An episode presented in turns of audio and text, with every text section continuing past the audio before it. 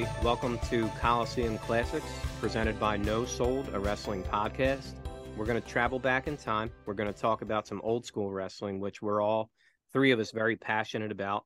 Um, we got to talking about um, a project that we could do where we focus more on the old school for our old school listeners and quite frankly for ourselves too because that's really what we're all about so joining me as always host of No Sold to wrestling podcast john and then we got our roadman zern How's it going, fellas? and we're gonna we're gonna talk about uh wwf at the time super tape Super Tape Volume One. I'm happy to be here. I'm stoked. I do remember us talking about what can we actually get into old school wise that we haven't visited or revisited in however many years. And the Coliseum videos, the home videos, we kept going back to those. We realized on the network on Peacock, anyone listening, you can actually find everyone that we talk about on there. So you can watch along with us if you want.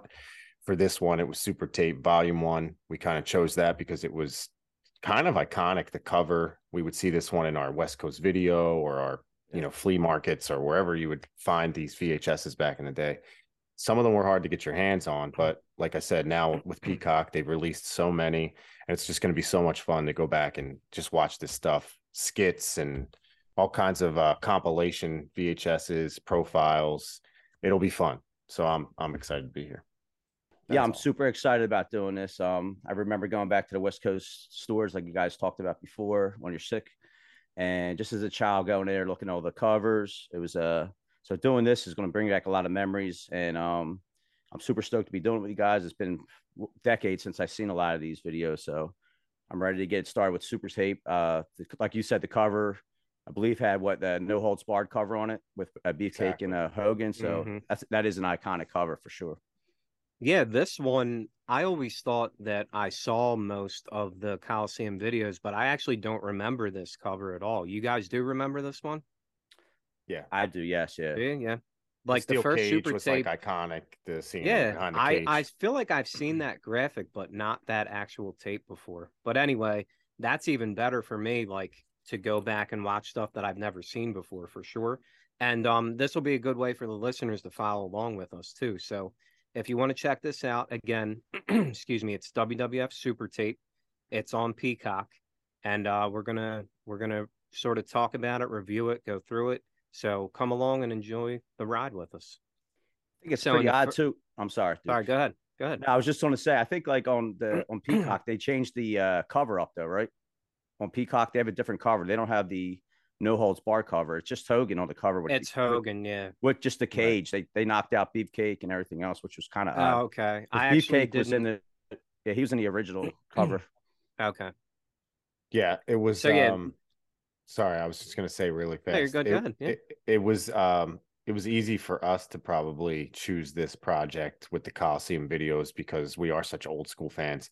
For anyone listening that's not familiar with these, we do encourage you to you know check them out as we review them. Feel free. We're going to announce ahead of time kind of what we're doing the following week. We'll Duke will hit that at the end. So we'll actually uh go on this ride together and we're just curious to know if if this stuff appeals to you it's you know certainly old school which is what we love so just wanted to say that It's funny because, like you say, old school, but this is like what I grew up on, you know. So, like when I think old school, I think like 70s stuff, stuff like that. But um, yeah, I mean, there's a whole generation of kids listening that you know never saw this stuff. So I think it is interesting to go back and if you're a pro wrestling fan and you want to know like the history of pro wrestling, this is a good way to do it. So this one starts out with Sean Mooney in the studio with uh very bad audio. Did okay you guys wasn't catch that? me right okay Okay, yeah, because like John, you're a big audio guy. You're the um perfectionist, and I was like, John's gonna definitely notice this one. So we're all fans of Sean Mooney. Again, it's like the background of our childhood. Um, so he starts it off. It's a cool little studio with the Coliseum set up, and the very first segment is a fan's choice sort of segment where the fans write in and vote for a match, which was very cool. Like I was just thinking, imagine being a kid and like you hear Mr. Perfect saying your name You know, Matthew so- Mello was a lucky guy Yeah, exactly. from Long Beach. Yeah, it's awesome. It's So, like immortalized. um, it's like immortalized now. It's like yeah, it is. Like Wow. it's there forever, you know? Like imagine being that kid and like I mean Sharon asked be- if I if I did do that. I, I was like, I, I don't like. Do you guys remember how you would do that back then? I guess it was through the magazine, probably, right, Mike? Yeah, I'm sure, yeah. Unless I Matthew Mello it really doesn't personally. exist, and it was all uh, Yeah, it could have been. Good chance. Could have been. Yeah. So anyway, the the um match that he voted for that he wanted was Mr. Perfect taking on rugged Ronnie Garvin. And um before I kick it to you guys, one thing right off the bat for me was wow, this is a former AWA world champion against a former NWA world champion, which Yeah. is pretty cool. And like in the WWF, it really shows how big the WWF was because like this is just like a mid card match. But Mhm. Zern, I'll start with you. What did you think of, you know, the whole fans choice thing? Yeah, I love the intro. I love the studio that Sean Mooney was doing. Even the color, it kind of reminded me of uh, Mark Henry's suit. If it, if it was almost kind of like this, the same The same color. suit. Com- yeah, but uh, yeah, I love the suit. Minus the audio, it was a great intro there, and the the fan favorite thing, I, I like that a lot. Yeah. Um, leading into this match, I was super stoked for this match. I definitely don't remember it at all. Um, Garvin, I don't I don't remember him too much as in the NBA, NWA, I should say, but um, uh, going up against Mr. Perfect, that's what I thought as well. And AWA versus NWA champion, Mhm. both mid carders at this time. Uh, actually, when this match takes place, uh, Perfect is just getting into his feud with uh, Hulk Hogan. Mm. This is going right before I think they taped this, yeah, December 1989. So I think in 1990 is when Oh, okay, he yeah. started his, his deal with uh, Hogan. Yeah. So Yeah, I felt like um, seeing uh, Mr. Perfect get introduced by the Genius. It, the, the one thing that stood out to me was how uh, the Genius introduced him as a future WWF champion. Mhm. And if you were buying stock back then of like who would be a future WWF champ in 1990, I think Mr. Perfect would probably be guaranteed return on your investment. And it's just crazy still to think he didn't achieve that. You know, like yeah, crazy. they were on track, right? Because he was undefeated here. Yep. And uh if you really like put yourself in 1990 mindset, you're like, oh, this guy, he's the next main eventer. For sure. And um it's funny because like Perfect was always cool. Obviously, he just I feel like he evolved, you know, he started out just in the trunks in the WWF and then eventually got the singlet and he just progressively I mean, I don't know if you guys agree, but for me, he just got cooler and cooler along the way. And like it took basically him with Bobby, I was like this guy is it's it, you know, like because he hadn't won any titles yet. He was still with the Genius. All due respect to the Genius, we love Lanny Poffo, but like it's Bobby Heenan, right? Like the greatest of all time, arguably. So Mr. Perfect would eventually go on, become the Intercontinental Champion, and join up with Bobby the Brain Heenan. And it is insane to like think that you know he never he never got that title. It's insane. But I mean, it was Hulkamania Brothers, you know. why do you think they decided to end his his uh, winning streak? I think like six, well, probably about four months after this match, because at WrestleMania six he lost. Correct. Uh did he lose six to Beefcake? Was it Yeah. Beefcake? It's a Oh, beefcake. like a DQ or something. Is that what it was? I'm thinking it in my head. I could be, yeah, we, I need some. I thought he got actually got pins. I could be wrong with Really? that. though. Wow. Because I always thought as a yeah, going my Hmm. memory serves me as like why did he lose that match Hmm. at WrestleMania six? Uh, Well, the real Um, reason is probably because Beefcake is Hogan's buddy. there we go. It all goes back to Hulk Hogan. Yeah, Yeah. I think know he he did defeat Boss him. Man. I think he did defeat him. Um, it doesn't say how, and it usually says by pinfall or something. So we're gonna. Mm. It does. It also doesn't say count out. So we'll have to I'm pretty sure he got pins. Yeah, I'm pretty sure. Wow. Okay. Hmm. We should know that. I mean, honestly, that's pretty Yeah. sad that we don't. But um, you know, I mean, Mr. Perfect, his trajectory was insane. And I, I just like I said, I can't believe he didn't achieve, you know, the ultimate holy grail. But um, I do want to ask you guys too, real quick. Um, Schiavone and Lord Alfred doing the commentary here. Hmm. Like I enjoyed Tony in this one because we've talked about other ones where like, eh, I don't really love Tony in the WWF setting, but this one I liked a lot, and it was weird because 33 years later he's calling Dynamite. You know, Amazing. I thought the Surreal. same thing. Yep. surreal. Just wanted to point that out. You know what it was in the in the WWF, I felt like Tony did like the yuckety thing, you know, like, oh, Tony Schiavone, like he was very uh, probably overproduced, right? Like, didn't Yes, he feel yes. very like plastic, Fake, sort of? phony. Yeah, yeah, yeah, I agree. with that. especially in this match because they're doing this from the out in the studios. They're not really live at the uh, Mhm. the events in this one. But he want uh, on his podcast probably a few months ago. He talked about it. His favorite thing about being in WWF at the time was hanging out with Lord Alfred Hayes. Hmm. That was his that was his running mate, especially when they went overseas and did the overseas tours because they would actually do them live um, in house versus coming back to Connecticut and doing these you yeah. know, in, inside the studio because you can tell the audio and everything For else. sure. Just yeah, and it just It doesn't feels come weird. off. Yeah, it doesn't come off as genuine. So I agree. So let's get into this match a little bit. What did you guys think overall of the match? Um, shout out real quick to our boy Frank, who's a big Ronnie Garvin fan, Yeah. retrospectively. But what did you guys think of the match overall? Were you into it? Did you think it was good? So I What'd think, actually I was um pleasantly surprised by this match because I mean I see Ronnie Garvin, right? And I'm not a big Ron Garvin fan, but he's got red and yellow. So I already think that's a violation because you know this is Hulk's territory. Don't get that.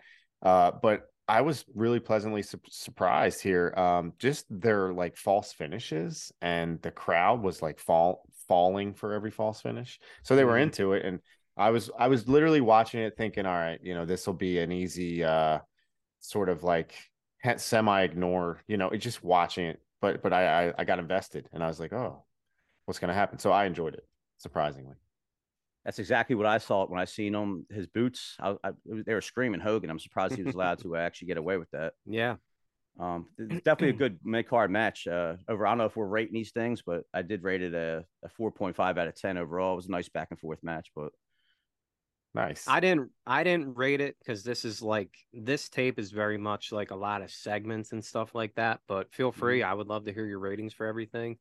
Um, I thought it was yeah, I thought it was fun and uh, I think it was cool because there's kind of a trend through this tape. Um, you didn't know when it, when the match was over, you know, because um, this match ends with just a a roll up reversed by Mr. Perfect. He gets the Mhm. trunks, gets that little extra leverage and takes it home. You know, not the perfect plex. So Right. kind of showing Ronnie Garvin some love, you know, he didn't get the clean victory. But um yeah, I mean anytime Mr. Perfect's involved, I'm invested. He's one of my all-time top 10 top favorites. If you want to check that out, look in the archives of No Sold for our personal top 10s. So um yeah, overall, I thought it was a solid match. And there's also something that I never seen before either. When he uh when he popped the uh, uh sleeper hold on the 2 when his Mhm. arm went down for the second, and he, and he put it right into a pin instead of just allowing the third. You know, and that that's what they kind of uh they did a good job of categorizing that. That's why he actually lost the match because he would have won. He would have beat perfect if he would have just allowed the third the arm to go down a third time instead. He com- comboed it right into a pin, which Yep. I actually I don't remember seeing that before. So Yeah, which Yeah, is I- rare, right? yeah, I um I noticed though that like when Perfect grabbed the the tights for extra leverage, like the camera kind of couldn't really get it Yeah. the shot, so we were wondering if he did. But um, yeah, Perfect winning with the schoolboy was kind of cool. I just saw like with Garvin, this is probably one of my favorite Ronnie Garvin matches I've actually watched that I can re- Yep. remember. I mean, of course, it's with Curt Hennig, but like Mhm. I was like, oh, this is a good Ronnie Garvin match. And uh, he had like an awkward delivery on his punches, but I kind of liked them. Like he knew how to like lay a punch in there. Garvin Mhm. was good. I mean, and you watch him compared to like guys now. I mean, he's he's snug, he's believable, which is always a Mhm. thing we struggle with nowadays. So I could this actually the fun part about doing this kind of thing is we're gonna go we're gonna see stuff we haven't saw in 30 years maybe, and we're also gonna have a refresher on uh, guys and girls that are like we could just maybe appreciate them more by seeing this unseen stuff, this this rare stuff, and uh this made me like Garvin a tinge more after this match. That's Yeah, cool. the punches, um, I don't know if you know, but in the NWA, that was actually his finish. It was One just a right hand punch. Yeah. Okay, It was called it was called like the hands of he was called Hands of Stone Ronnie Garvin. right. so he would he kind of did like a leaping type punch and that's that's how he ended matches. So that could be why his punches look so good. Like a And then when he got- Superman. Yeah, um, not so much like the pullback. He would just kind of like it's hard to explain. He was kind of like jump into it a little bit.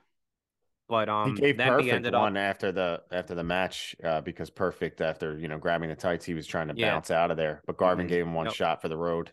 Okay. Well, yeah, you know, he cheated, and it's funny because, like you mentioned, you the camera didn't catch the tights, but you know, Tony Schiavone knew, and then when they replayed it, obviously, you know, they got the shot of the tights. So, fun match. Um, and after that, we go on to a manager profile with the aforementioned Bobby the Brain Heenan.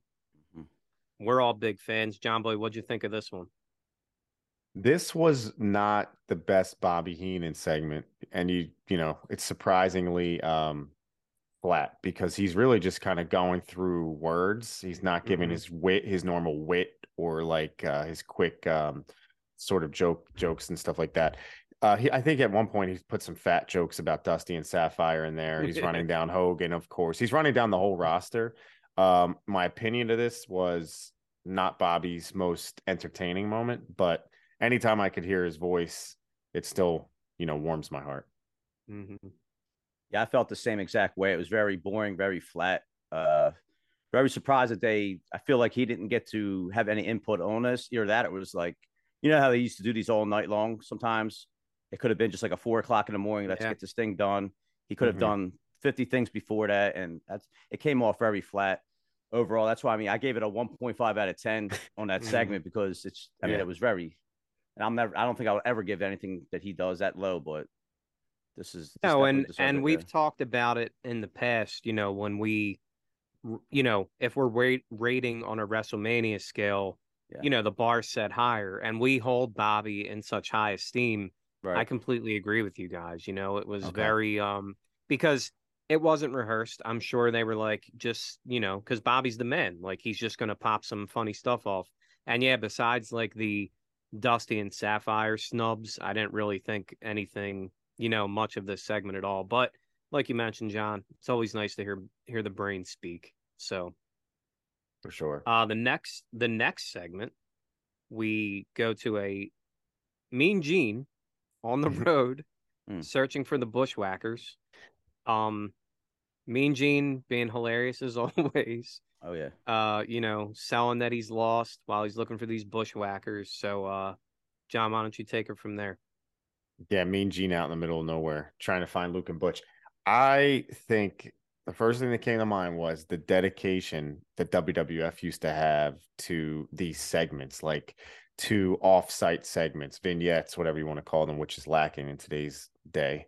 But um it's not that they were like probably super cost efficient, like with lighting and whatever effects and stuff, but it's the time and attention that they put into like building characters and depth that they don't do now. And it's just these little things. The Bushwhackers were never one of my favorite teams, but seeing Mean Gene out there and like you get to know the the I guess uh, the nuances of the Bushwhackers characters. I thought it was like just eye opening that damn they don't do anything like this now. That's the first thing I was Mm. thinking. You know. How about you, Yeah. Zoe? Yeah, this segment, um, unlike the first segment, I actually remember this just because of how silly it was, right? And I remember this pro the, the whole entire profile, not so much the matches, but him and Mean Gene, all three of the you know skits that they did. So, you know, he's reading the wrong map and calls the play to place a toilet, and you know, it was hilarious. So it was a good little uh, setup for three matches that we're about to see. Yeah, so um the setup is eventually they're going to get into a match with the Bolsheviks. And did you guys notice, you know, back in the 80s and early 90s, of course, if you were from a foreign country, you know, the USA fans just automatically hated you. That's what the WWF uh, basically told us. So, one thing I found interesting, you know, these guys are from New Zealand. Yep. So it's like, all right, so how are we going to get the US fans to accept these guys? And the first thing that they say is, you know, we had to fight the Bolsheviks because they were putting down our friends in the United States. And I'm like, yeah, there Mhm. you go. That's how you get a, a foreign team over, you know? What's Easily. funny is too, if you guys aren't aware, I know you two are, but for the listeners that aren't aware, uh, the Bushwhackers were actually like evil villains earlier in their career before they arrived to the WWF. They were known as the sheep herders. And I mean, these guys would bleed buckets and they were kind of doing hardcore stuff before it was a thing. So if you haven't checked that out, definitely do that. It's just weird to see these guys become these like lovable characters, you know, that are kind of become household names and fan favorites when you think about it. People doing the the bushwhacker march and stuff like that. But anyway, so then we get into a match with the Bolsheviks, the evil Russians. And uh Mike, what'd you think of this one? I was definitely sloppy and chaotic for sure. Um, which is really uh one thing that I didn't realize. Uh, well, they they announced that this is their first TV appearance, but I didn't I didn't really believe them, so I looked into it, and this was their first TV appearance. And just two months prior to this, they were on uh, WCW and a tag team tournament for the U.S. tag team, and they were supposed to win the whole thing. Um, and they decided, I guess Vince called them up, gave them more money. And so just two months prior to this, they were three months prior to this, they were still the heels, not the heels that you were talking about, the bloody ones, mm-hmm. but they're still heels in WCW going for them belts. Uh, mm. and um, yeah, but as far as the match, day, it was definitely sloppy and chaotic for sure overall. So a usual about, bushwhacker match. Yeah. What did you think about uh hearing uh, Rod Trongard's uh his voice? Did I was gonna bring him. Yeah, I was gonna actually bring that up to you guys because I personally I had to look him up because um, yeah. I knew I, I obviously Hillbilly Jim's in there, Lord Alfred Hayes, and I'm like, who is yeah. who is this guy? I found out it was Rod Rod Trongard. Uh, yeah. I actually kind of liked him. Like I think he had good energy. Uh, what was his background? Who was he? He was the main one of the main announcers for AWA. Oh, for, okay. year, for years. And I think he might have been with them for almost a decade. I do remember him from AWA. Obviously, not at this time. Mm, um, retros- retrospect, yeah, but um, yeah, and he was only here for a couple months. Mm. I did not even realize he was in WWE until uh, you know until watching this, and I was like, Ron yeah. I haven't heard that name in a long time. And yeah, you know, I, just get I, I liked it. I thought it was like better than you know anyone in the modern day, any company. Yeah. I liked his energy, and I thought he was I wanted to add, bring up real quick on Duke's point about the sheep herders, um, and and going transforming into like the silly brain dead bushwhackers. Basically, mm-hmm. it's another example of Vince taking guys who were one thing and totally transforming them into another, mm-hmm. but it ends up working. You know, yeah. it's it, like okay, the old man was right. Like Vince was right for whatever reason. Whether you know whether you're a Bushwhackers fan or not, there were a lot of Bushwhackers fans when I was kid a kid.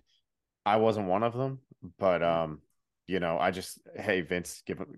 I thought something weird about this match though, like a small detail because it is kind of a slow, boring, not boring, but it's just a messy match. It's a good way to put it. But um, the fighting, they started like kind of fighting each other in the midst of the match, kind of like we would see later on. The Hollys, Bob and Crash, the fighting cousins. They were already doing this back then. With does this like does this trope or whatever was that been done before? Do you know any other fighting teammates? Because I couldn't think of any like that kind of gimmick or whatever, fighting teammates or family members. Not besides the Hollys, I don't think so. We're actually going to get into two of them later on in this tape. There's a one team that we're gonna. I'll, I'll bring that up later oh, on, but okay. okay. I didn't know that until the time at the time, but uh, I think the Hollys. That's the only thing I could think of as well. Yeah. I kind of remember dudes would like hit each other get each other like fired up type of thing. I can't recall exactly who right now, but mm-hmm. yeah, it's definitely something different, you know. Hey man, if nothing else, the bushwhackers were certainly different, right? Exactly. So and, uh, Lord the, so, Lord Alfred, not to cut you off, but Lord Alfred called them one of the most exciting tag teams ever during that match. Yeah, well, An he's a stupid quote. liar. Did you hear the attendance on this thing too? That they said twenty three thousand at a house show. Oh, were they hanging wow. off the rafters? Twenty three thousand. Of course. Sold out, cro- brother. I had to cross reference that thing, and they were they were it was the truth. I couldn't believe that. Though. Oh, really? Yeah. No, there was. Where was, was where was this? Which which town? This is the only one out of all of them because the uh, that I don't know the actual location. They, I didn't get the actual oh. location. Like the first match was in Tennessee, um, okay. between um Garvin and Perfect. This hmm. location, mm. I didn't I didn't get the location on it. Maybe it was okay. uh, Rio de Janeiro. Right. Good, good point. Could be the lost the lost one. Good point. Yeah, so eventually the Bushwhackers would end up taking the victory. Um, one thing, real quick, I just always notice like how big Nikolai Volkov is. Like, just yep. a big man, just a mountain of a man. Um, but yep. So the Bushwhackers take it. I believe they win with the big battering ram at the end. Is that what they Is that how they They won? did. In this They one, yeah. did. Yep. So if you didn't have enough bushwhackers, guys, we're gonna head back to the old bushwhacker ranch where uh Mean Gene's still there with bushwhackers. Um, Mike, what'd you rate that match, by the way, before we move on? 1.8 out of 10. Woof. Ooh. All right. The uh Wow. the scale is uh WrestleMania, I see. Teetering on uh This is a right, Coliseum so- scale. We Yeah. go back to, you know, the bushwhackers. Did you guys want to discuss any more of this little in between segment before we move on to the next match? No, No. I just want to point out, I guess, with this with this wrestler profile, you know, as they would do on Coliseum video, you would get like a trio or a couple of matches in a row. So I knew right away when we went to this wrestler profile, I'm going to get ready because I'm going to have a few Bushwhackers matches to come. Did you get yourself a nice glass of wine? Because that's what I should have done. You know what's you know what's odd too? The three matches that they chose, they had two other matches in this time frame. One against the Rougeaus and one against the uh, Brainbusters that I end up watching Mm. that were actually solid matches. Yeah, well, and they chose look at- these. Look at the opponents, right? yeah, and they chose these So- matches. So I don't. Yeah. This next match was very interesting, though, because I never knew about this team. I don't know if you guys did. So, in their next match, the Bushwhackers take on the Brooklyn Brawler, formerly known as Steve Lombardi, and that old Bad News Brown. Did you guys ever know that they teamed? Mike? I did. No. I did not know. That's this is the other team I was telling you about that uh would end up fighting each other, Mm-hmm. like hitting each other because they. I was just in tongue in cheek because they only had a three week run, so Hmm. it was this match and the match before this where they were one to zero. It was against Hillbilly Jim and get this the Blue Blazer, Wow. Mm, and I went back and I actually yeah I actually went back and watched that match. It's uh it's available out there on YouTube. Uh, it Hill, was, uh, uh, Hill Blazers. Hill Blazers. Yeah, how'd you The know? Hillblazers, yep. But uh, yeah. And then after this match here, they they would end up having a one on one match to settle the score. Okay. Ridiculous. I See, this mean, I'm thing. assuming that this was probably Bad News Brown on the way out because, like, when you're Exactly. teaming with the Brooklyn Brawler, like, the, You know what's uh, funny? the writing's on the wall, right?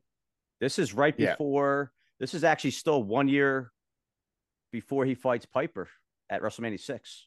Is it really? This is June fifth, sure? nineteen Ju- June fifth, nineteen eighty nine. Yep, Holy Wow. smokes! yep. June fifth, Wow. nineteen eighty nine. I was gonna say once you get thrown in a random tag team with a partner, that that once you're in that phase, it's like you're usually at the beginning of the end. But um Yeah. interesting. They gave him one last Like Chad gave you know, surge right. One last surge for bad news, I guess, in the Piper feud. But um Hmm. I want to ask you guys because you know, Steve Lombardi, the lifer employee, the loyal lifer employee, um, hundred percent. you know, it, he was like the enhancement town. He's like one of the the top three or four guys, people, you know, the job guys or whatever.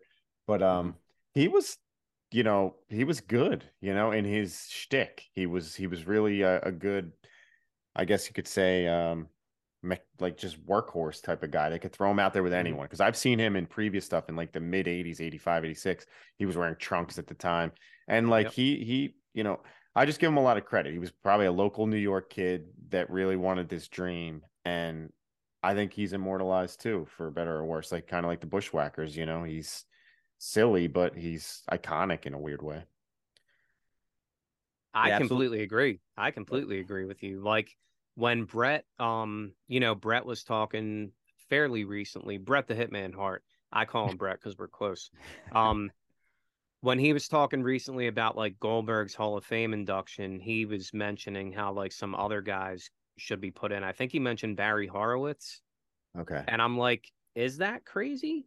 Because, like, I mean, when you think about guys, enhancement talent are, like you mentioned, they're iconic, man. Like Barry Horowitz, Steve Lombardi, like the Brooklyn Brawler. Like, there's just certain guys that Duane You know, Gill would be Gilbert. Duane Gill, yeah. I mean, I think Duane Gill to a little a lesser degree, for sure. but Barry Horowitz, Just a Gilbert thing. Lombardi- But yeah. Yeah, I mean, but I think just as far as enhancement talent, when you think of enhancement talent, those are kind of the two guys, you know, and like they were good, you know, and like it's almost kind of like a curse when you're that guy that's reliable, you know? So like, oh, okay, Dolph Ziggler, right? Like there's a new guy that comes in, oh, we'll put him with Dolph. Like they had Dolph going to NXT to, you know, put guys over. And um when um when the guy, I'm sorry, I'm forgetting his name. Um the model dude, what's his name? With the selfie thing. Oh, you're talking about Austin Theory? Guy. No, video game guy. Mike, you know what I'm talking about. Sean Current Spears' day? buddy. Sean Spears' Xavier buddy, Woods? NXT. Nope. He had the selfie stick. Oh, Tyler NXT. Breeze. Tyler Breeze. Yeah, yeah. Tyler Breeze was that in NXT. flatbacks, flatbacks. Yeah. Yeah.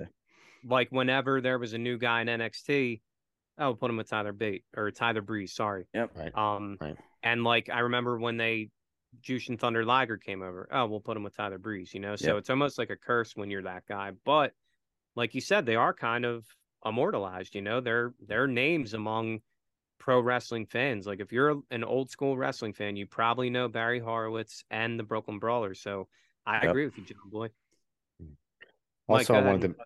Oh yeah, go ahead, Mike. Yeah, something. No, I was just going to say if they um feeding off that, if they went to a lesser territory at the time too, especially Barry Horowitz, they would be like the top draw. You know, I'm trying to say like uh Mhm. not NWA, but like an independent show at the times. Sure. They would be, you know, at a top draw versus a guy, even even Mike Sharpe, you know, Iron Mike Sharpe at the time too, like guys like that. Um, versus versus a Gilbert, not really so much. He was just like a gimmick. I think that's Mhm. what Duke was getting at. These other guys could like Okay. legit work and legit Mhm. fight the heavyweights and stuff like that. But um, yeah, and like to your point about that, like Koko B. Ware, a mid card guy, right? He goes to Mhm. the USWA that Jerry Lawler owns or runs, and Yep. he's USWA world champion. right. You know, so I agree. But you know, Vince knew that he can rely on these guys, and like you said, John Boy, like a lifelong dream. Good for him, man. And he had who would have known he would have a decades long career with the WWE. So good for him. Yep, And then behind the scenes, I mean, like we Mhm. talk about Hall of Fame guys. We've debated, you know, Terry Taylor or whatever. Mhm. Hey man, Steve Lombardi had a a nice run as a backstage guy. I mean, whatever his jobs were, I'm sure he had a zillion titles. They Yep. were, you know, but anyway, I just res- I, I respect him and No, he's a super nice I- guy. I met him. He's I nice. agree, dude. Like if they announced, you know, next next year in Philly, if they announced a Brooklyn Brawler, I would not say a word negative about that, you know, Yeah. Because you need guys like that. You do. Exactly. I also wanted to ask you guys um, before we move on to you know to the next thing. Um, Schiavone and Lord Alfred were doing the commentary again, and I come to find as I got older that they do this commentary in the studio after the match had already been recorded, and it's disappointing to find out as it was like just like they were in front of a green screen. You know, you come to find out Mhm. These things when you're a kid, it's just like, oh, they weren't live calling this match. They're they're Mhm. probably in the studio watching this match back, and it's um, it's weird. It was also another thing, Zara. Remember when we found out that um, do you remember how they used to interview WWF like superstars in the locker rooms yeah. backstage? Those lockers are are gimmicked lockers. They're not even real lockers. They're like this thin, you know, about That six, blew my six mind. by six inches, and um, they were just a set. You know, it wasn't even a locker room. Sorry to spoil the uh the magic. Yeah, That's, that blew uh, my mind when we found that out. That's the genius of Vince once again, man. Yep. Mhm.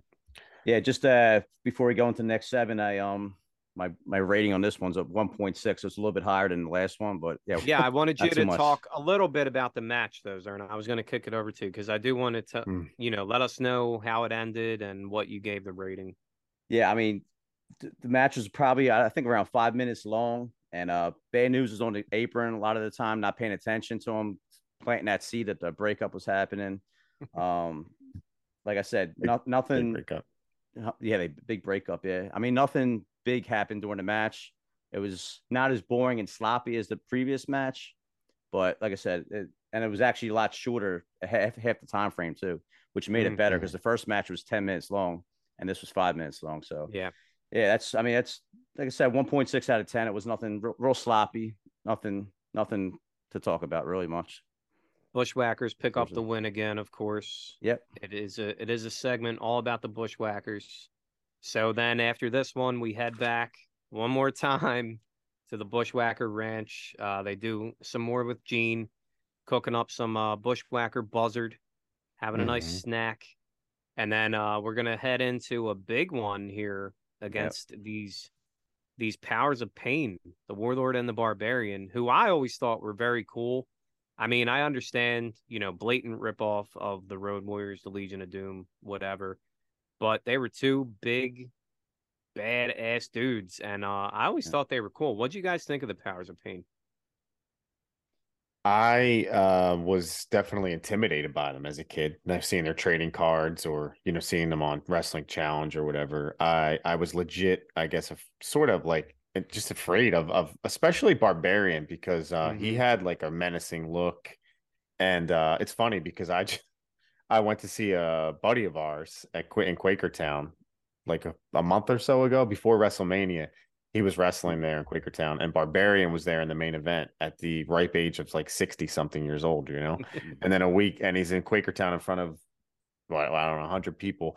And then I go to LA the next week to see WrestleMania, and there was a signing, and there's Barbarian in Los Angeles Wow. doing a signing. It's like from one extreme to another, you know, like Mm-hmm. Quakertown to LA, and um, just him doing his thing still. Uh, I also saw in the actual um, like the convention center they had rented out for the WWE Superstore for WrestleMania weekend. They had like Latino heat, like the um the low rider. They had Miss Elizabeth's gear. They had the Barbarians Oh, cool. shoulder stuff. Like one of about 10, 10 things only in there, and it was the Barbarians. So I only bring Wow. that up because um Hogan worked with them. He, you know, I'm ranting, but I think Barbarian and then the Warlord in another way, they were cool as shit. I think. Yeah, I agree. Yeah, I And was the a big- barbarian is well respected too, like among For his sure. peers, you know, and Yep. uh, like he was a guy that would kind of stick around in like battle royals in the old NWA, like um Mhm. the bunkhouse stampedes and stuff. I think he was a reliable dude, you know. Go ahead, Zern. Sorry. Yeah, I was just going to say what you said. I was I, mean, I was a fan of them in the NWA for sure, and when they came over here, I was actually really really hyped um, for that. They're in a demolition feud there, but um, when I seen that they were Mm. fighting Powers of Pain, I'm like, at least you know, at least I, I was actually excited to watch this match versus the Mhm. other two matches there. Yeah, the Powers of Pain didn't last too long in the WWF. Um, I mean, eventually they got the real thing, right? The Road Warriors came Right. pretty shortly after. So I mean, I guess they were like, all right, well, we're gonna get the real thing now. So you guys are gonna fight the Bushwhackers now. Yeah, and they would So split up and do their singles runs. Yeah, Yeah, let's get into the uh the match itself, you know, because the Bushwhackers are technicians, probably a top.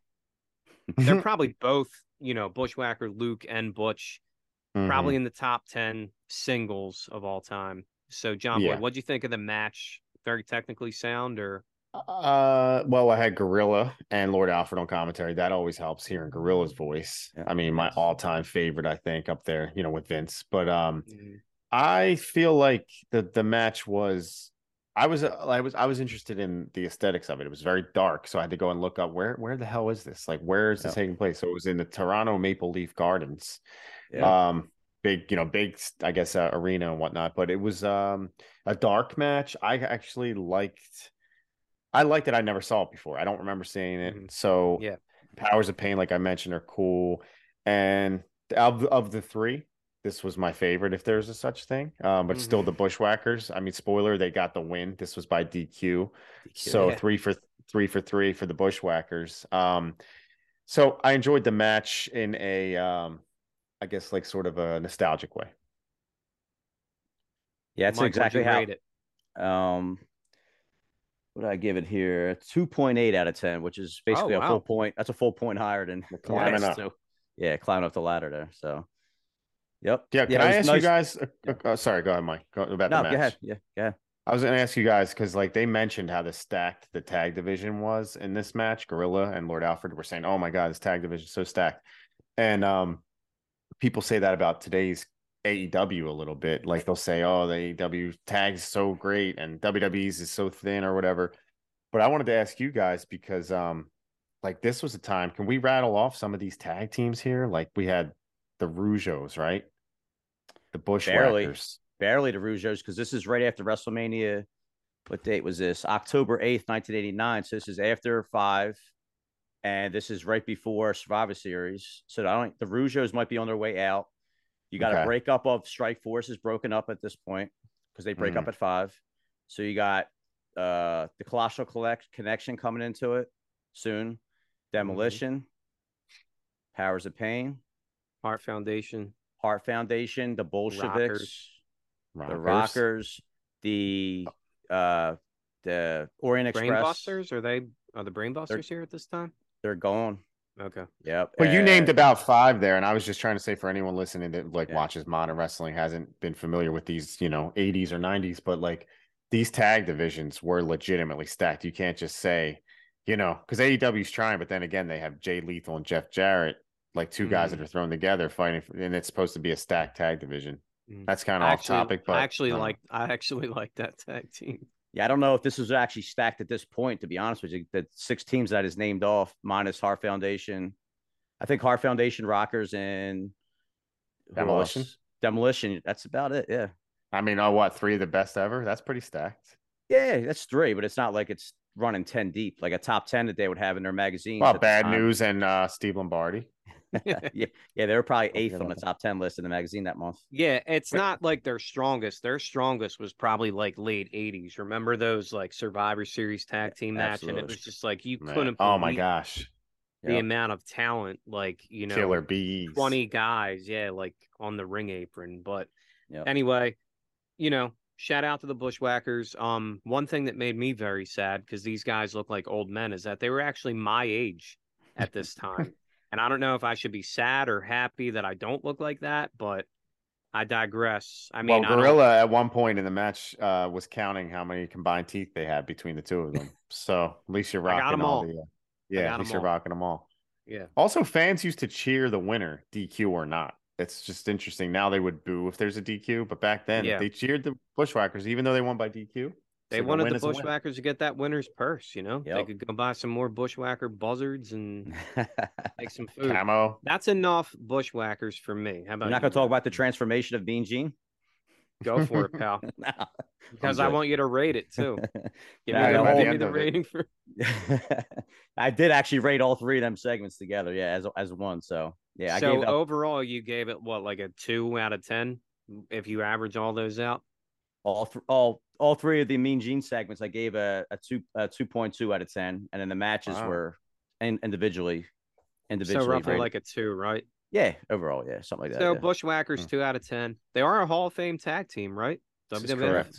Hall Where's of Fame respect? tag team for sure. correct. Um, it's funny, John, like you mentioned, because kids love them, but like I just never, Mm-mm. I didn't get it, man.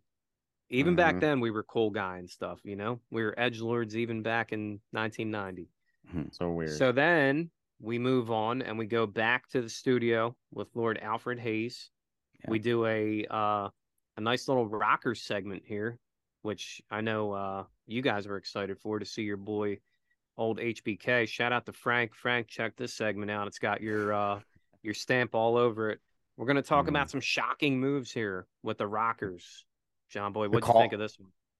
Call of the action. I had seen this segment on Tuesday Night Titans a lot before, you know, recently, and um, it was literally a way for Lord Alfred Hayes uh to break down maneuvers for the layman to let you know exactly what they're doing. And honestly, I thought it was cool. I mean, it was it was a different spin because it was still being presented as more of a uh, I guess serious thing back then. Right now, everybody's Mhm. in on the the the inside. We all know it's a, a work brother and it's you know choreographed and we're just out there to put on a show and all that stuff. But back then it was very serious and I appreciated that. But um besides breaking down the moves in detail, I just the rockers were such trendsetters and trailblazers. The way Mhm. they moved, the way they worked. And Jannetty in particular, much like Christian or a lot of other guys in tag teams, often overlooked. Jannetty was so damn crisp and so damn Mhm. good, in my opinion. Yeah, this was actually my favorite favorite segment of all everything on the tape. I, I mean, I loved Mm, it. Wow. I thought it was very old school. Even when he said like these moves have been around for like a you know a hundred years, but they're still being used today, and he was just Mhm. breaking them down. Like I thought it was so cool. This is I, I don't remember this on Tuesday Night Titan, so it was new new for me. Even I haven't seen him in a long time. Yeah, I thought it was cool how like they mentioned. I don't know if it was in this segment, but Mhm. um, they were like, you know, sometimes you have to wear the opponent down, where you use like a Yeah. Mm. sleeper hold or whatever. You know, I thought that was cool. Like you mentioned, John, like putting a more serious spin on it. I guess you know, um, it's funny that you say trendsetters about the Rockers because um, they were basically like a copy of the Rock and Roll Right. Express as the Right. but but I'm I'm gonna I'm going somewhere with this. They became their own thing, just like you know Demolition. They were a ripoff of of the Legion of Doom, the Road Mm-hmm. Warriors. You know, with the paint and the spikes and the black and blah blah blah. But they made their own thing, you know, and the Rockers did too. Um, the Rock and Roll Express, 100% innovators. Ricky Morton was doing Frankensteiners in 1984, but the Rockers were doing stuff too that you didn't see, man. And like you mentioned, very crisp, very solid. I mean, you could see it from a mile away that Shawn Michaels was a star. I remember my friend Mike Fideco, rest in peace, Mike. Um, being the Rockers, we would wear like bandanas on our wrists and we would fight pillows and we would like argue about who got to be Shawn Michaels, you know? So for sure, Marty Jannetty, stud, you know, good hand. Bret Hart also has put him over in the past. Um, might have heard of Bret Hart before. so um yeah, it's always a pleasure to see the Rockers. Crazy to think they never won the World Wrestling Federation tag team titles. That's crazy to me. Nah, not officially. Um, yeah, I think that was a cool little segment though. They, you know, Lord Alfred also broke down Snuka's splash, which Mm-hmm. I thought was um it was just all it was so fun to see wrestling presented so serious back then and just Yep. it really it was classy, you know, like it was like Yep. real. Yeah, plus you got, you know, Lord Alfred Hayes, Yeah. you know, cl- speaking of classy, you know. Mm. So then we head back to the studio, that beautiful Coliseum studio with Lord Alfred Hayes and Sean Mooney, and they get us into another match with two Hall of Famers. I believe both of these gentlemen are in the Hall of Fame, right? Yes, sir. Correct. Okay. So we're going to head over. It's two guys that would eventually, well, Tito, Tito Santana, former World Wrestling Federation Intercontinental Champion, taking on a young up and coming in the WWF, ravishing Rick Rude. So two former IC champions. Um, we're all big Rick Rude fans. Respect to Tito Santana 100%. We all have nothing but good words to say about Tito, but I know that Rude is probably in all three of our top lists somewhere. Hmm So, um, for sure in Frank's, I believe, was he in Frank's top 10 or did he just miss that? No, he was in his 10. I'm I'm almost positive. Okay, That yeah. was- yeah. So there you go. I, Yeah. Obviously, we're all big fans of Ravishing Rick Rude. It's always a pleasure. So, who wants to start this one off? Yeah, just getting back to that last segment, I didn't get my rating on that Mhm. one. I was Oh, just sure, yeah. of- yeah, five point two on that segment. So the Wow, Lord Alfred Hayes segment, yeah, highest rated segment so far, yeah. Um, far. Yeah. just going briefly into this match here. Um, I was wondering when it took place, and this is right before uh, WrestleMania five. Yeah, five when he fought the Warrior. Right before then. Um, I okay, at, so was Rude Intercontinental Champion already, and he lost to the Warrior Man? no, no, this, this No, is in February. Right. This is Okay, February so Warrior, of 89. yeah, okay, so he beats Warrior for his first title. correct. Okay, Yeah, correct. Yeah, I remember how look- that ended. Yeah, with Bobby holding the leg down. I yeah, was there. sure. No big deal. Nice. There you go. Name Yeah, drop going- it. going back into uh seeing what show it was i actually put the i found the whole entire show it was like one of them you know prism shows that they had it Mhm. and rude actually puts over tito in a pre pre-match interview which they don't show on this tape he actually was Wow. kind of weird putting him over how he's like you know a top guy and he's a former ic champion not to be taken too lightly so that was pretty cool to see that part of it. So he Yeah, wasn't no. like super cocky, arrogant yet.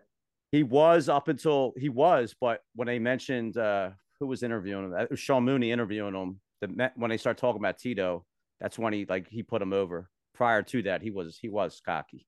But yeah he, he definitely put him over prior to which is pretty cool. Um little notes i have here. I noticed that tito is still wearing the um uh, Strike oh, Force. Strike force you know why because this is before mania that's why this is in february February. yeah, Mhm. so he's still with Strikeforce at the time. So yeah, Rick Rude's getting ready to uh, win at IC Strat. Tito's ready Mhm. to basically get into no no man's land right now. Mhm. Yeah, he's about to break up with Martel. Um, Yeah. we got a Yeah. I was going to say uh, this is this is the same commentary team from earlier, right? I believe this was uh, another match called by um, Rod T- Tron- Trongard. It's not the same because Hillbilly wasn't on there, but it's Oh, my Alfred. bad. Yeah, but it's two out of Real three. of them, quick, correct. hold Yeah. on one second. We have a continuity issue. Yeah. Because if this is before WrestleMania 5, when if you remember the Bobby Heenan segment, he Yeah. talks about Rick Martel and he says he has a brand new fragrance out. It's arrogance. It smells blah blah blah. So And we have a WrestleMania conf- five. he no right here on this tape, Bobby Heenan earlier, you know the segment. Yes. He mentions that Rick Martel. Oh, you know why? Because Why? a lot of these matches, believe it or not, are not from the same era. They're from They're like a year earlier or seven a months year and earlier. a half, a year and a half of them. Sometimes. Okay. So when yeah. Super Tape was released, Martel had that fragrance out uh, by then. correct, But yes. it, yeah, this Okay. match in particular was from February of '89, which was a bit before. So that right, makes- uh, right that after your okay. birthday, yeah, February 11th. okay. Yeah, look at that.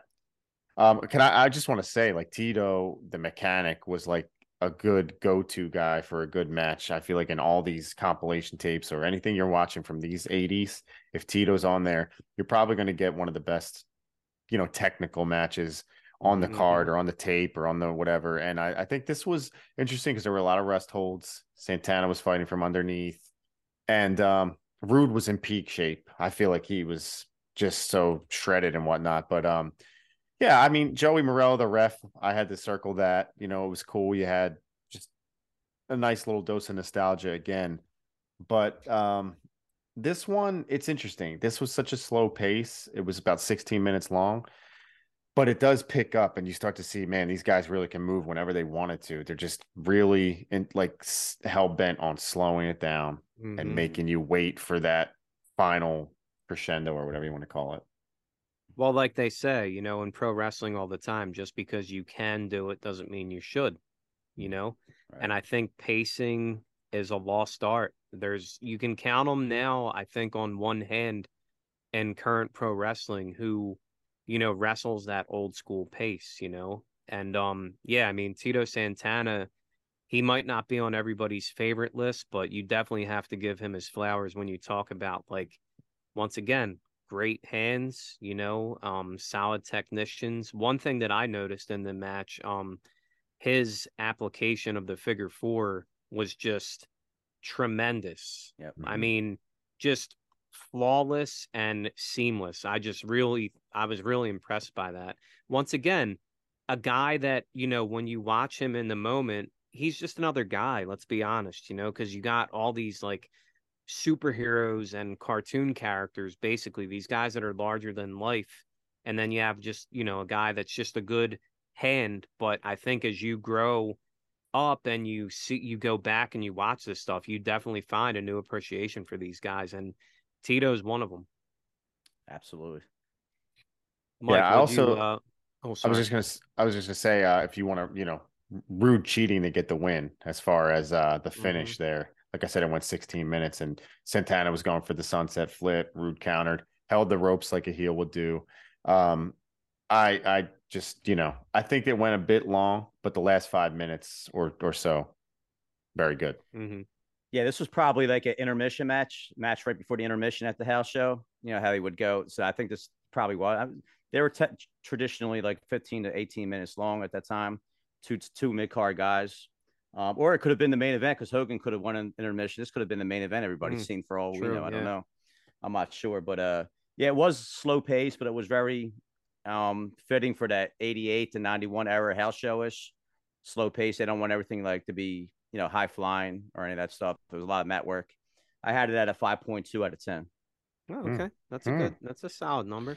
Rude Once fan? again, Are you a Rude too- fan? What's that? Are you a Rick Rude fan? Uh, that a little bit, rating? yeah. He was is number nine, not not uh, what I think number eight or nine in my top ten. Yeah. Yeah.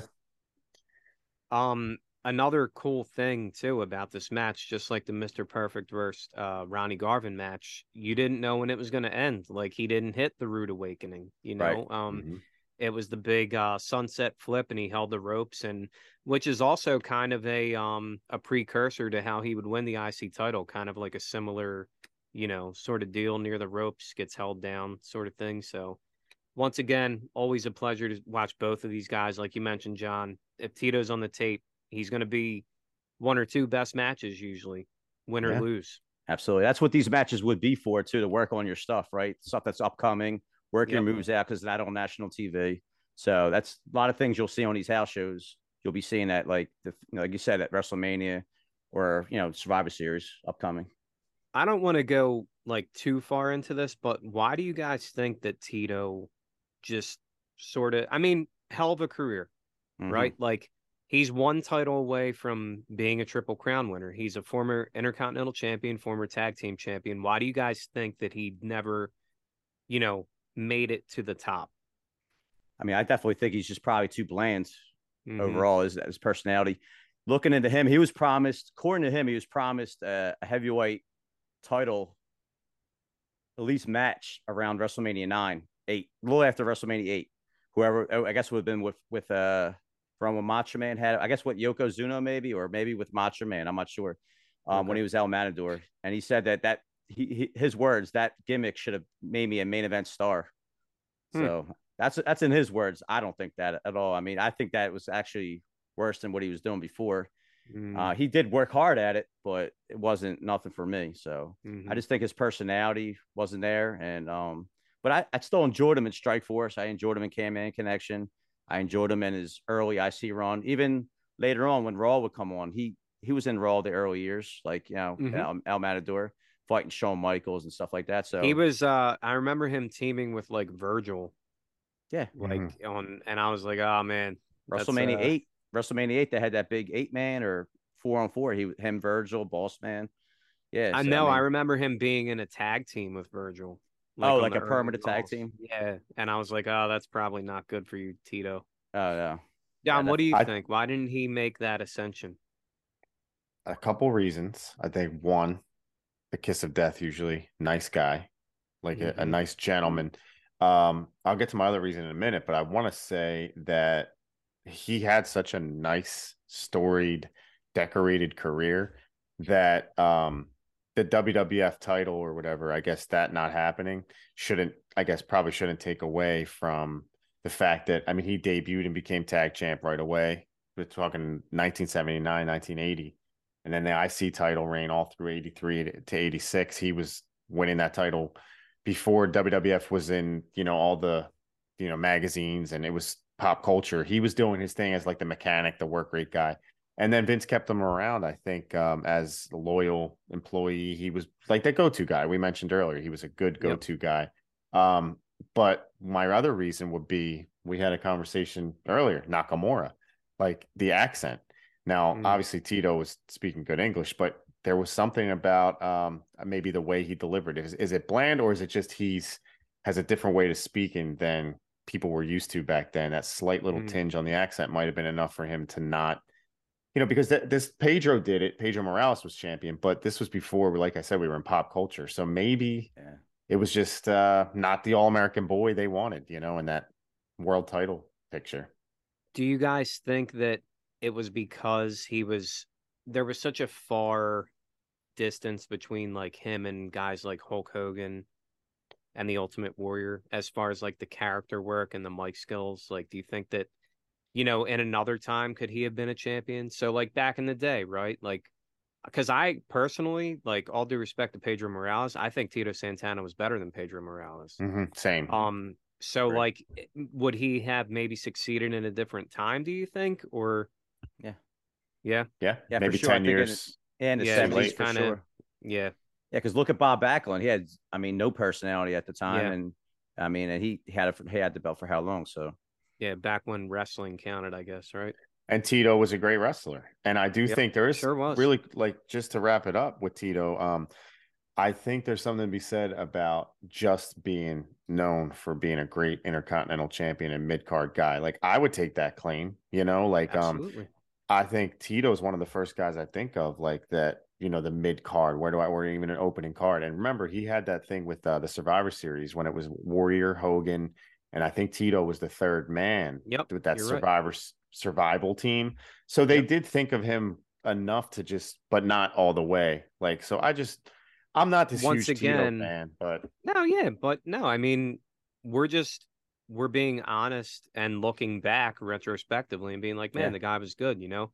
And I think you know, once again, the work rate guy. I think he was in that match so he could do the work for you know the two superstars, right? But anyway, Yeah. shout out to Mhm. Tito Santana and And Ravishing Rick Rude. All right, and he got his uh he was in the cartoon as well. So he got his like that cartoon that they had. So he was in that with Hogan, which is a big deal. Like he made the Yeah. cut on that. His his figure was popular back in the day. So hmm they they put that behind him. So back in, I mean, at that time that was that was huge. So Yeah, and Uh, I'm I yeah. I don't mean to demean his career by any means. No, He's yeah, we're- we're not. Me, 100. percent I'm just Absolutely. wondering like why he couldn't take that next step. That's all. Yep. Anyway, we'll have a Tito Santana retrospective on No Sold Mm-hmm. Wrestling podcast. Check that I out. would. So we're gonna go now into another match with two Hall of Famers. One of John Boy's top 10 wrestlers of all time, That's true. as Jake the Snake Roberts takes on that million dollar man, Ted DiBiase. Mike, get us into this one. um, well, I know. I was going to say really quick before you jump in. This was, uh correct me if I'm wrong, right after WrestleMania five. that is correct. April twenty fourth, nineteen eighty nine at MSG. Yep. Okay, at Madison Square Garden. Yep. Nice. Yeah, What'd you think in, of it? um, uh, this is one of my favorite matches on the whole entire tape for sure. Um, believe it or not, I actually seen this match at the Spectrum, like at that time. Oh Like, wow. that, that was the same exact, ma- Oh, same on that exact loop? finish. Yep, that was the loop. I seen this match yeah, in Philly. Yeah, so it was cool. Probably Man, could have been the day duck. before for all I know, right? I don't know because uh, there it was in MSG. So to me, it brought back a lot of memories of being there and um and this whole match. So I, I had it as my top match. I think my top match of the whole entire card. So, but you can talk more about it. I'll give my rating later. No, I was gonna say there's this this feud in general is underrated because we usually go Jake, Mach, DiBiase. Who do you guys think of with DiBiase first? Macho Man for me. Okay, Mach again. Yeah. Um, or like maybe Dusty. I'm not sure, but I don't usually go to Jake and DiBiase. But this because it wasn't, I guess, marquee. They didn't blow it off at a Mhm. big pay per view, but they did mix it up a lot in this era, and I think it's an underrated feud because you have two different personalities. You got the rich guy, and then you know Jake, who was more uh, unpredictable or whatever. Um, so right off the bat, I was like, man, these uh, chemistry, like these two guys together, uh, they could have put this on a WrestleMania, and we might be talking about it as one of the all-time great WrestleMania matches if they did. You know, I mean, these are two. You know, I was talking to you guys. I think I texted you guys about it. They recently did a biography of Jake the Snake, and I just don't think enough is said about his his pro wrestling, his wrestling ability, his storytelling. Like, Mhm. listen, man, I know the guy had a rough life, but like, can we focus on the good of this man's story? Like, he was so good, man. And like DiBiase, forget about it. Like the dude's an all-time great. He's he's just unbelievably good. This is a guy that I always knew was good. Like I liked him back in the day, but when I watch him retrospectively, and I've watched a lot of Ted DiBiase, you know, as far as like old mid South stuff, UWF, etc. I mean, these are two guys that had the whole thing, man. They had the look, they could talk, and they could work. And Jake had like three moves, but it's not all about the moves. It's the intent behind the moves, you know? So like Mm. I'm not surprised that you're not that you're blown away by this feud because yeah, it's two of the greatest storytellers in the history of the business. So Right. Mike, give us give us some input. Sorry, John Boy, go ahead. uh, No, go ahead, John. Go Go. Yeah. I was just gonna say, um, it it's it makes me kind of mad when I watch this because Randy Orton, Edge, go down the list, Triple H, these guys are 10, 12, 14 time champions. And it's like Yeah. million dollar man, Ted DiBiase, and Jake, but let's go million dollar man here. We should probably be talking about him as like a top five all time GOAT if he was in a different era or if he was given as much, I guess, um, you know, Hmm. because how long was his run here? Because he had already done his mid south thing. How long? How long was Million Dollar Man's like wrestling run in WWF? Do you know? Like Four to eight. WrestleMania, WrestleMania four, four, WrestleMania eight. Uh, I'm sorry, to nine. to nine. Money Inc. As a wrestler. last- Mhm. As a singles So- wrestler, singles wrestler though, four to seven. Because eight True. and nine, eight and nine were tagged. So four, or five. So we're talking five years tops as a wrestler, and you know, and probably so it's just like look at you know Orton's twenty year career, Edge. All I'm only bringing them up because they come to mind. They have so many world title rings. It just kind of makes me mad. Like, like man, Million Dollar Man was so good, like you said, dude. The, the look, Mhm. the the work, and the the talking. And in this, he carries Jake to such a great, exciting finish and a great, like, exciting match. And Jake did like kind of like go up a level to try to match Million Dollar Man. I noticed in this, as far as his like quickness and, um, you know, he wasn't the Jake we would come to see later on. It was a little slower. He had to work more in this match, you know. Um, we don't want to spoil the finish just yet, but even the finish, you know, when did you ever see Jake do those moves at the end? Right, I exactly. can't remember him ever doing those, you know. But once again, I thought that was a cool thing about this tape. You never knew when the end was because it wasn't just like a finisher out of nowhere, you know. Go ahead, So, sir. yeah. Now I'm trying to rack my brain here, thinking who did he fight at WrestleMania six? For some reason, all my WrestleMania knowledge. Million is Dollar Man? one- That's what I'm thinking. Yeah. No, no, Jake No. Roberts, Oh, Jake fought WrestleMania six. because Wrestle- uh, because uh, DiBiase fought uh, Dusty. DiBiase fought Dusty Man? at s- six. Jake Roberts would have been um actually he would have fought DiBiase here, but it was a count out. So that's Ah, that's okay. my bad. It was built to this, so it was right after WrestleMania. They were continuing the loop. I guess it's just the fact that it was the million dollar title. It was a count out. It does it doesn't stand out as like a a great Mhm. iconic match because of the count out finish. I guess Mhm. so because they didn't go with this finish at WrestleMania, obviously. No, they did not. No. Which would have been way cooler. and this Mm. was a year before they they would fight because they fought at WrestleMania six, which is 1990. oh this right, is April 24th. So they're from what I read, they fought like the whole entire year on the loop. They had like one of Mm. them uh like the matches of the years on it, like in the Wrestle Bill After magazines or something like that, you know, like the Oh, wow. feud of the year that you don't see on TV. So they worked almost the whole entire year on the all for that WrestleMania six match was very forgettable. yeah. See, Yeah, that's my it bad. really. That's my We bad. for not literally- even. We literally forgot it. That's why I was sitting there thinking, I'm like, when you when you kicked it to me, I'm like, wait, that they fought at WrestleMania six, yeah, Mhm. but yeah, um, yeah, absolutely right. Yeah, that's my bad. But I mean, it's it is it the finish was different, and it was not. It wasn't as um at that time. It wasn't the same. I guess. Um, Jake wasn't as like uh quick and agile in that WrestleMania six match as this house show match at Madison Square Garden. You know, he Yeah. yeah, a lot could have happened that, in that, little. that year, yeah. So yeah. You know, I'm a weirdo and I only I always notice uh ring attire. Did you guys like Jake's pants? Yeah. I always like with the, those uh, ones. mhm. Did it have like did he have like snakes as hair? The am I multicolored- Yeah. Yeah, yeah. hmm. Were they, okay, yeah. I thought they were Mhm. snakes. It was like Jake as Medusa. It was pretty cool. Right. Right. This was actually uh this was my favorite match on the tape. Um it's probably just I'm sure because I'm such a fan of both of these guys. Um they're both up there for me. I'm sure probably top 20 if I were to put them on paper. Um Jake, once again, watch his stuff, man. Sometimes sometimes you can just tell stories. You don't got to do 40 moves. Sometimes you can just tell stories and it works. And he Yep. is one of the best storytellers in the history of pro wrestling. Absolutely. Uh, Lord Alfred Hayes had a little bit of an uncomfortable moment. I don't know if you guys caught that in this match. Did you? Was I that with the photographer outside or He uh he called uh Virgil his the, his master. Oh my God, did he? I didn't even hear Yeah. that. Yeah, he goes, You better go listen to your master. Yeah, it was very Oh man, even- yeah, to that's listen. awful. yeah. Mm. So um, that was very uncomfortable at the time. I was I'm surprised they actually let that onto the network. I thought they would cut that. Oh no, no, they Yeah. miss stuff. These guys, uh, dude, I've noticed a lot of stuff they miss um, Yeah. on the network, but especially the old '80s stuff. But um, yeah, Lord Alfred on the commentary here. It was uh, it was Schiavone and Lord Alfred, right? Yeah, it I think was Schiavone. uh, Schiavone and Lord Alfred Hayes. Yep. yeah.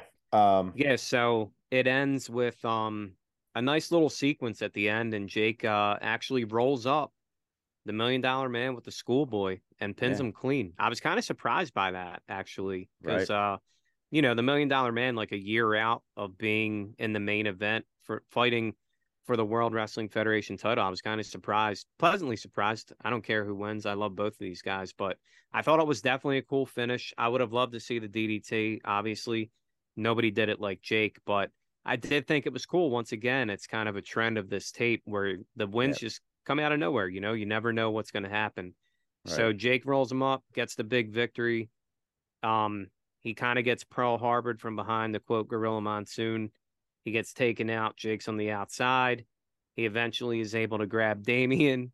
Uh, they try to flee, but he grabs poor Virgil, puts Virgil in the in the ring, and uh, Jake sends the crowd home happy as he puts Damien all over Virgil.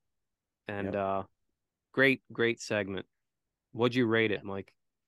I gave that a five point nine out of ten, which was uh two Wow. points up, uh, point uh two tenths of a point higher than the Rick Rude match. All right, so so far highest rated, right? Correct. Yep. All right. Yeah, I loved it as well. Uh, just so enjoyable. We'll have to talk more about you know both of those guys as these Coliseum video releases. Um, you know, as we continue on with that because they're going to appear a lot in these Yeah. older ones, Mhm. and uh, we'll have a lot more to say about Jake and, and Million Dollar Man both, especially you know once we get into DiBiase's vignettes and stuff like that that are going to appear on here, and the stuff with Virgil and all that good stuff. Absolutely. So then we're going to head back to the studio. We're going to head back and um, Tony Schiavone and Sean Mooney, they do a little segment called Fans Across the World. And they talk to fans all about different stuff. Tony Schiavone's out there asking them questions, what's on their mind, Hogan or Warrior, etc. Once again, I mean, to be one of these kids that they interview, to be immortalized on Coliseum video would have been so awesome. What did you guys I think thought I, this s- segment? I thought I saw you running by in the background in your acid wash jeans. You know, I uh, wish, brother. Nah, I, I wish too. I, this is this segment was you know fun. I mean, Mhm. I I like this kind of stuff, WWF or not. Like I love seeing like the style of these kids back then and Mhm. just how everybody talked and looked. It was definitely a more wholesome time because kids now would be like way too cool for everything, you know. Oh yeah, But I for enjoyed sure. What'd you think, Mike? Um, unlike the last uh, in in the studio segment, the call the action, I, I thought this was a little bit of a clunker.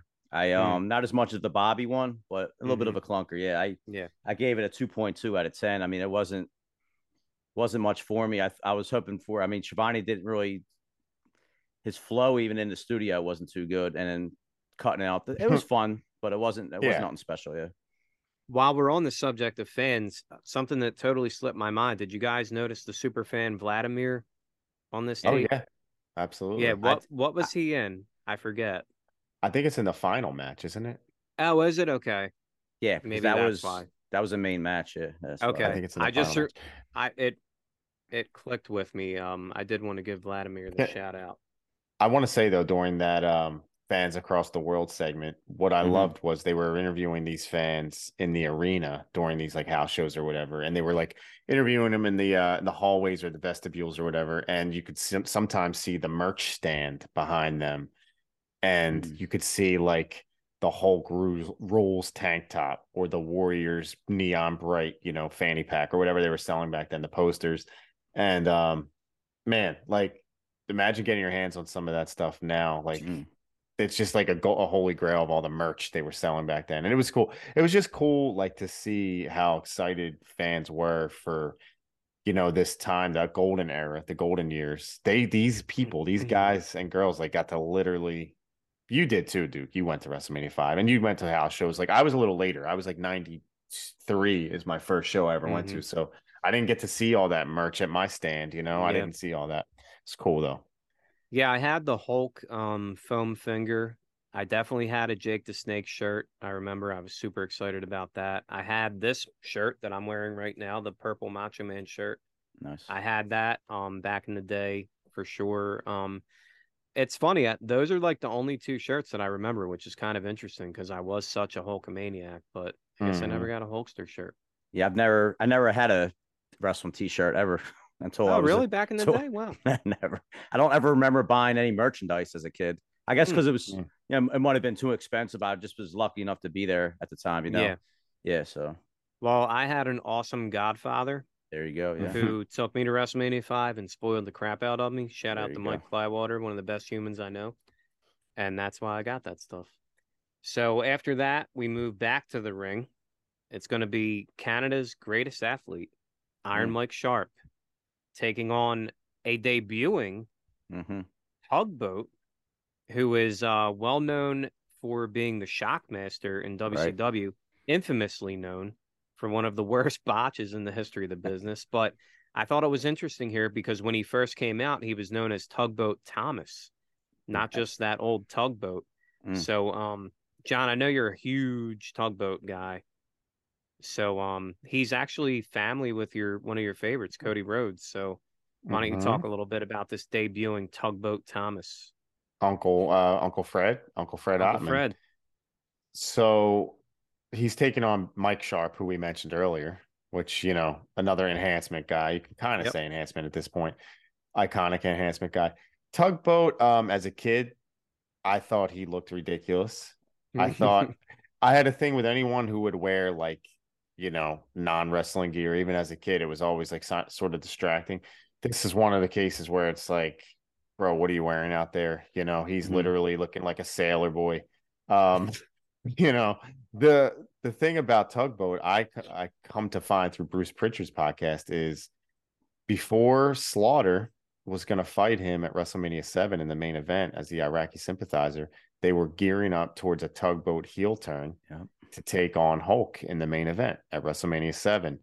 Uh, I don't think he would have been a sympathizer or anything like that, but he was just going to Yeah. be a heel. And Hmm. um, I watch him here and I'm just like, man, Vince, you know, the Vince and these big guys, like he clearly had plans for this guy. And um, I just never saw it in Uncle Fred. Uh, if you know, look, probably a great guy, fun-loving guy, but um, I mean, what can you say? The big splash, he got the three count, two minutes and 25 seconds. Spoiler alert. Not like a bad athlete for a big man, honestly. Yeah. But um, yeah, his whole shtick with the tugboat, the the horn and the, the all Yeah. that. Not a fan. And we talked about um Vince McMahon's commentary previously, and uh did you notice who was doing commentary on this one? Mhm. Vince, so he could tell his story, you know. I do Um, respect that. Yeah. So uh and eventually, you know, he goes on to become Typhoon. And I thought the natural disasters were cool, you know. So once again, he just had to find his place. He's not he doesn't belong in the main event or as this like killer heel, you know. Just look at the He got a guy. lot of just- height on that uh splash, though. I gotta say He did. That- No, good athlete, Mhm. right? Like you can be a good athlete, but it doesn't mean that you belong in the main event. And like you said, Vince was just Vince was obsessed with these big guys, you know. Yep. Mike, what'd you think of the match? I thought it was real cool coming out. I've never heard of Tugboat Thomas before. I don't know if you guys Yeah. had prior to that. Was cool. And be, even before that, when Sean Mooney was in the studio, I think they called this segment from the magazine article or something like that. And from the pages Man- of WWF magazine. yeah, that was Mhm. really cool. And Boss Man was on the cover, like that. Leading into it, that was really cool. From there, it kind of went downhill. But I mean, it was it was a it was a solid debut match. I mean, it was on Superstars at the time. That's why Vince was calling it. So we got a live, actual live call at the time, which is good hmm versus a studio call. Like we've been all these other matches been studio calls. So yeah, I gave it a, a two point eight out of ten. And once again, like it was two minutes, right? Like it didn't take up too much Yeah. time, which is nice, you know. Like that one, um, the Bushwhackers Bolsheviks. What'd you say? It was like ten minutes or something like that. Yeah, Yeah, so like I think, you know, and once again, to Vince's credit, he knows what this guy's capable of. right. Give him two minutes, go in, get your shit in, and get out, kid. You know? Yep. So I think it's funny um that Vince even back then because people complain like ad nauseum now about everything you know Vince related and it's like oh my god he's shortening his name he's changing his name here's another he did it here too like he's always had yeah, he's been the same Vince you know what I'm saying like uh yeah.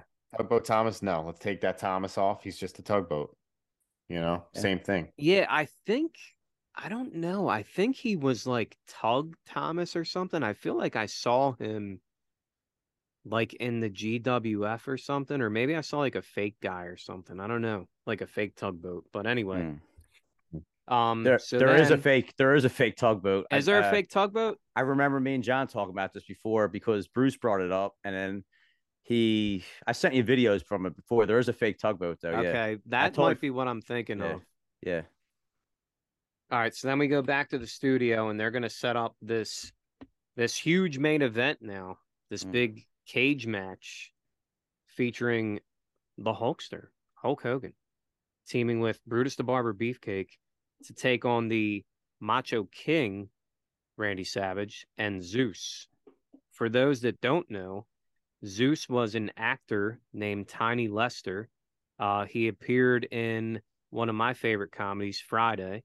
If you haven't checked that out, do so. If you're 18 or older, of course. Um, so this this all came out of um a movie, John Boy. it sure did. One of Mike, one of your favorite movies uh, as a youngster, would you say? Absolutely. With Stan Hansen. Yeah, absolutely. Yeah, it was great. Yeah, we just talked about this, right? And we did. Yeah. It was called. No holds barred.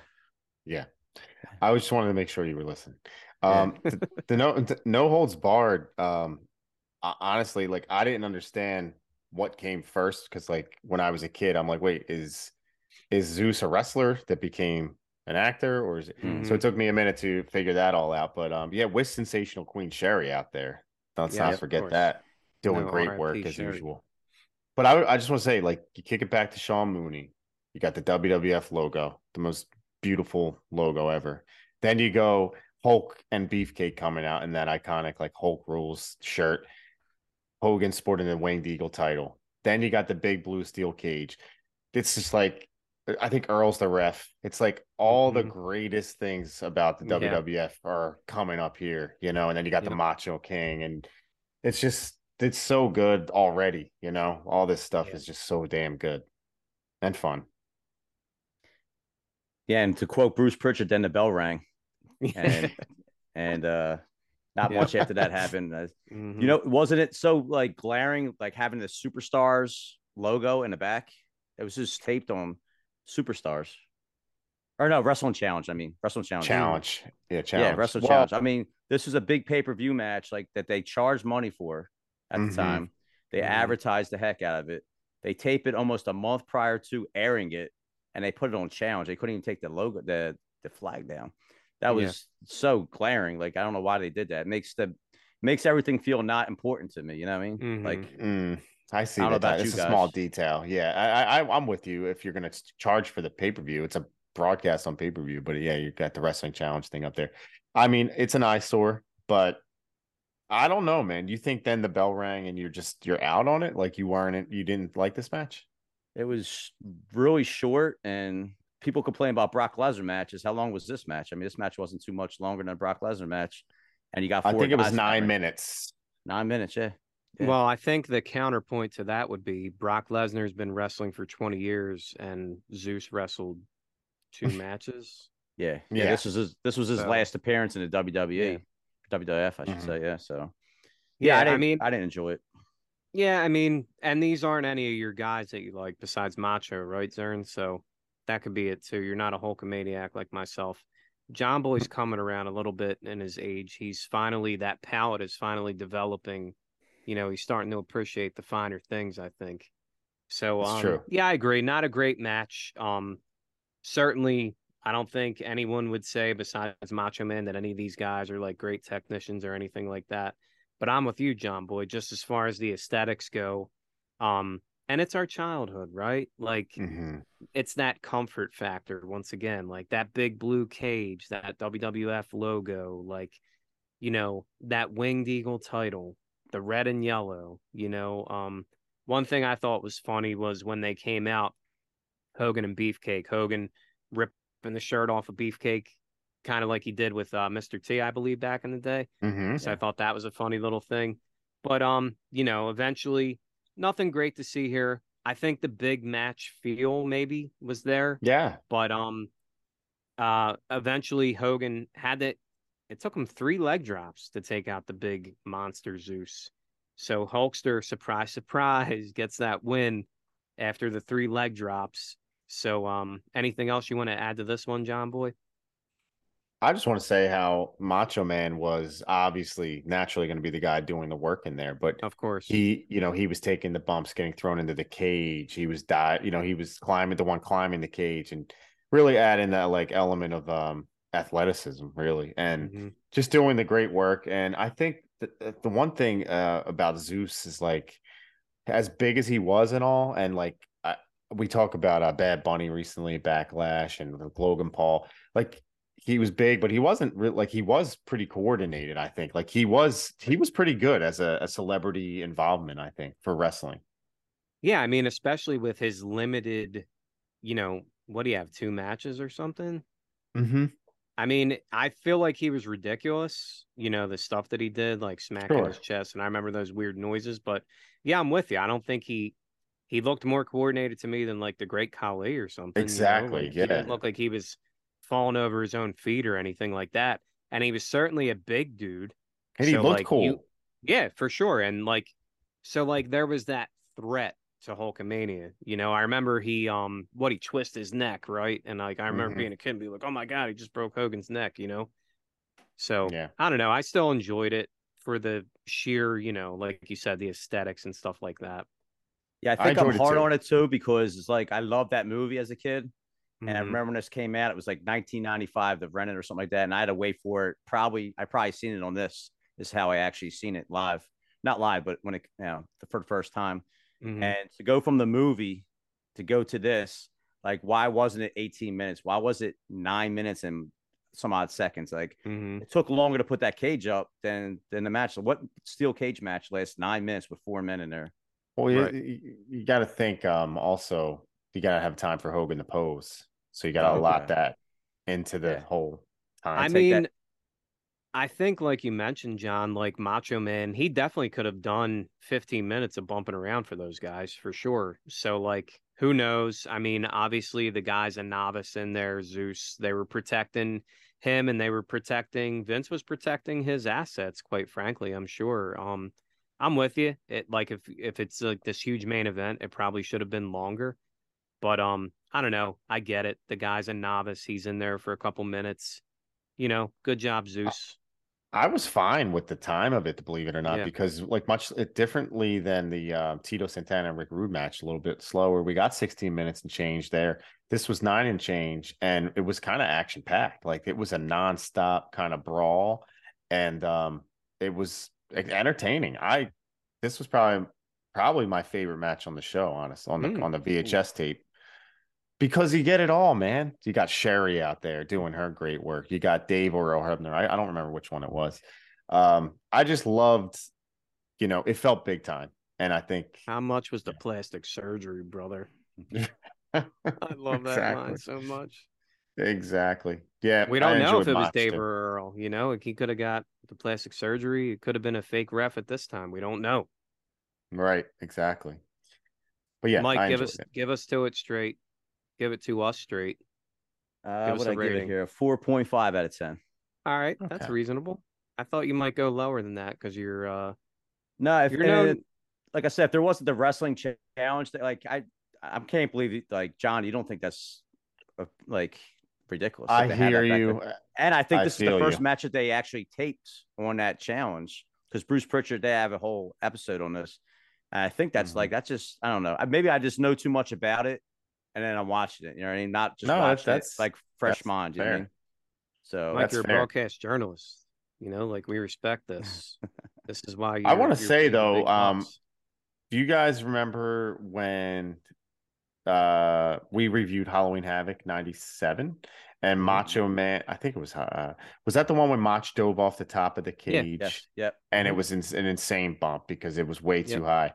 Uh he, he did it here too. Again, he dove off the top of the cage, but actually landed the double axe handle. But I just want to Mhm. say about Mach for like we don't talk. I mean, we always talk about Mach, is what I was going to say, and how great he was. But like as big as he was, and kind of as a body, like he was athletic and and he could fly. And I don't know if there's anyone that has the whole package like him. Like I couldn't think of someone that has like because he'd be a big guy in today's day. Well, Technically, Kurt Angle used to used to do always. I mean, he's the same size as Mach. He used to do You think Kurt Like- was as big as Mach? absolutely, yeah, Hmm. yeah. Look it What do you up. mean? I- What about the veins and all coming You coming gotta out of ask Mach's Frank. neck? You gotta ask Frank. Frank will tell you. Yeah. Yeah, right. He's the Uh, size guy. Macho Man was actually only five point eight Yeah, feet eight inches. five feet eight. No, anyway, I just want Uh, to point Andre out that was dive, 6'2". that dive off the top. One more shout out to Mach. Yeah, we never talk about Macho Man Randy Savage at all here, so definitely give Mm-hmm. him his flowers. Yeah. Number two on my all-time favorite list. Be sure to check that out in the archives. So that was the end of the super tape. We're gonna head back to Sean Mooney. He wraps it up for us, puts Mhm. a nice little bow on it from the uh the Coliseum um studio, I suppose. and then uh, we're gonna set up for the next one. So, what do you guys think overall? How'd you enjoy WWF Super Tape Volume One? Gotcha. Overall, so this was a slow start for me. Uh, I shouldn't say that. The perfect and Ronnie Garvin thing was a nice, I guess you could say, palate cleanser. It was like, all right, this is a good match. But then the Bushwhackers um, profile, the superstar profile, kind of sent it down a, you know, a little bit darker path for me as far as like um, my attention span. Although I watched Mhm. it and I and I did, you know, enjoy it for what it was. Once we got back on track with the uh, the other matches, especially Jake and DiBiase, and then this main event and all the Mhm. offsite stuff with like the fans, I actually enjoyed that stuff. Um, so I'm gonna actually do like a it's to mix it up on this Coliseum Classics. I was thinking I'm gonna do like a uh, grade school scale, A to F, um, or F minus sometimes maybe. But for this show, I'm gonna give it a nice solid C plus. Super Tape Volume One, C plus. Okay. Didn't hate it, didn't love it. I don't know if that's uh, you know, fair, you know, a fair score with the uh, C plus, but I put it right in that area. What about you, Mike? I definitely like the segment ideas for sure throughout the whole entire, uh, but the execution wasn't there. Um, overall, I think a lot like minus the Lord Alfred Hayes one, the other ones fall, fell flat for me.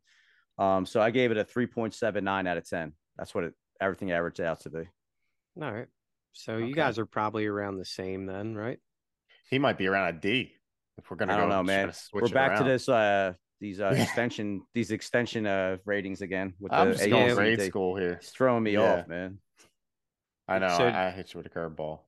I guess I'll rate it on pickles. Yeah, we're back to this again. This Here is we this go. is totally this is 100% for Ed, one of our most loyal listeners. Mhm. Out of 5 total pickles, I would give it a 2 out of 5 pickles. there you go. Mm. Definitely enjoyable stuff. I'm with you, John. Like as soon as the Bushwhacker segment came on, like you start looking at your phone or whatever, you know what I mean? It just it takes you out of it. But I am a broadcast journalist, so I I stuck with it. I Mhm. watched everything. I did really enjoy like the actual matches. Um Jake and Million Dollar Man, obviously Rude and Tito, and then uh I enjoyed Mr. Perfect and Ronnie Garvin. So I mean, I think it's gonna be they're only gonna get better. We're just gonna see more and more old school stuff. Um you guys can check this out on Peacock. Um just go in the search engine because quite frankly, since they moved to Peacock, that WWE network is awful in my opinion. But just type in Super Tape, you'll see it there with the Hulkster. He's in front of the cage, right? Yes. That's the graphic, yeah. So you guys can check that out. You can watch along, and we're going to give you a little insight as to what we're going to watch next. So you guys listening now, you can watch it, and then when we review it, you can review it with us. Leave it in the comments and let us know what you thought. Be sure to check out the super tape. Drop it in the comments. Let us know what your favorite match was.